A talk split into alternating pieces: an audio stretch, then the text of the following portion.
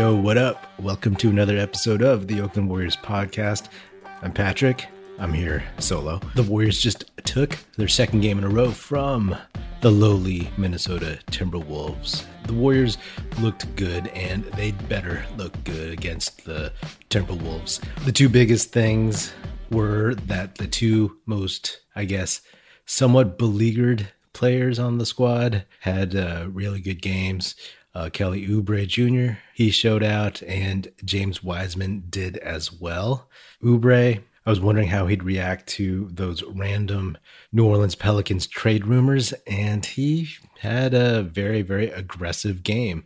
So aggressive, he got into foul trouble super early, but he was slashing, he was hitting threes, like quick release, catch and shoot threes. So that was pretty impressive.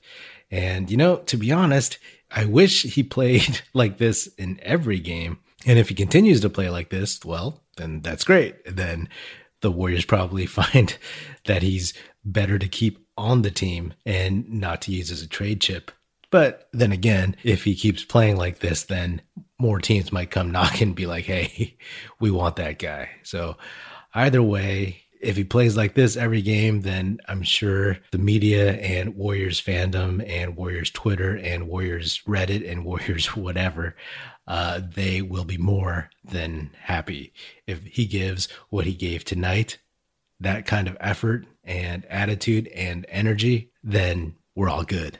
And also, it's a good thing that the Warriors didn't bench Kelly Oubre one day, and then all of a sudden, the next day, there's rumors about him getting traded. That would have been a double whammy, an unnecessary one if they're really not thinking of trading him. Uh, that probably would have done even more damage to his uh, psyche, to his confidence, I would imagine. Oubre said he didn't let it affect him, but, you know, I mean, come on, that's got to affect you a little bit. James Wiseman still coming off the bench behind Kevon Looney. And man, he looks super comfortable out there. He looks like he's just calmer and letting the game come to him. And he was looking pretty good out there. I mean, he had a couple threes and he had a bunch of dunks.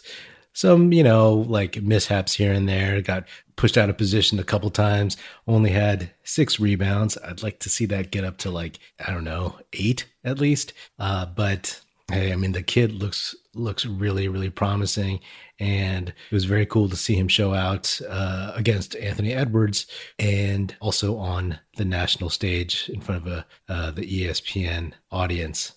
Steve Kerr and his coaching staff are looking pretty smart for uh, swapping Kevon Looney into the starting lineup for James Wiseman again, like Wiseman just looks like he isn't rushing. He looks like the game is actually slowing down for him a little bit. I don't know if that's just literally from watching the game for half a quarter before he gets in, like visually getting to see the rhythm and understanding like how the flow of the game is happening and what he needs to do watching Kevon out there.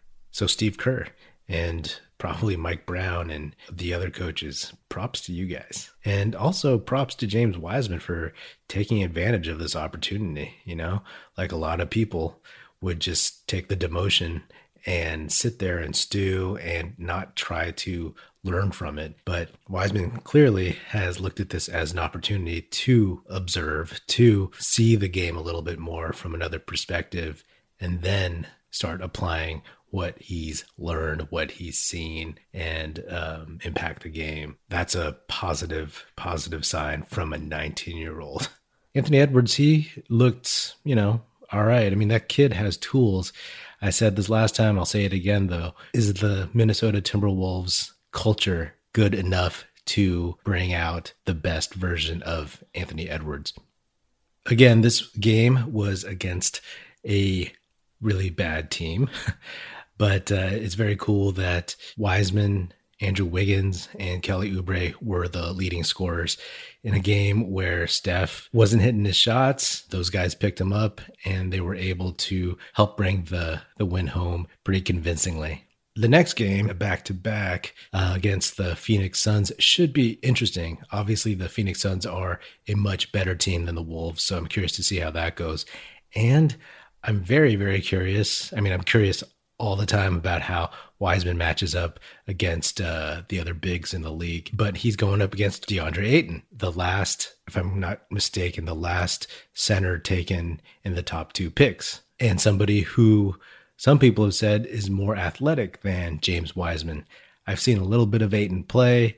Uh, he's solid. I think he'll be a very, very solid NBA player. But in terms of athleticism, I mean, he's he's not a stiff, but he's he's not James Wiseman. He just doesn't seem as fluid. He seems to move like more of a traditional big man. And tonight, some of those plays that Wiseman made, just again running the floor, watching that dude run, man, he runs like he's six six. I mean, that's something that I've been saying since uh, before the draft, and other people have been saying it too, obviously. But he's so smooth and fluid that it's just a matter of time until it all starts clicking. I'm also curious to see how the Warriors as a team play against the Suns. The Suns obviously were really good in the bubble, but now they have Chris Paul. How do the Warriors match up? How do they play against uh, a Devin Booker who's reaching his prime, a Chris Paul who seems to still have the majority of his point god powers. That's what's kind of exciting about this season. Like, you know, with the Warriors and everything being so new, their players being so new, so much youth and all that stuff, you just don't know what you're going to get. The one X factor is uh, could we be seeing another angry game from Kelly Oubre Jr., another energetic game? Obviously, he was on the Suns last year and then was traded to OKC in the Chris Paul trade, and then the Warriors traded for him. Does he have anything in his bag for him? Is he going to come out with the same fire? How was he going to look? Because, like I said, the Oubre we saw tonight, if we see him on a nightly basis, then damn, you know, then he's good to go. But that's big if because this was his best game. And, uh, you know, the majority of his games this season have been far iffier anyway, that's all I got for now. I mean, it was a it was a fun game to watch, and again, just seeing Wiseman show the potential. I mean, uh, shooting three point shots, running the floor, dunking, all that stuff, putbacks. That's gonna be um, pretty fun for many many years. That's another episode of the Oakland Warriors podcast. Be sure to subscribe wherever you listen to podcasts and check me out on Twitter at Oakland Warriors and check us out at Oakland Warriors and don't forget to share this podcast with your fellow Warrior fan friends. That's it. Music in this episode provided by Paper Sun. Special thanks to Paul Amardo for production support. See you next time.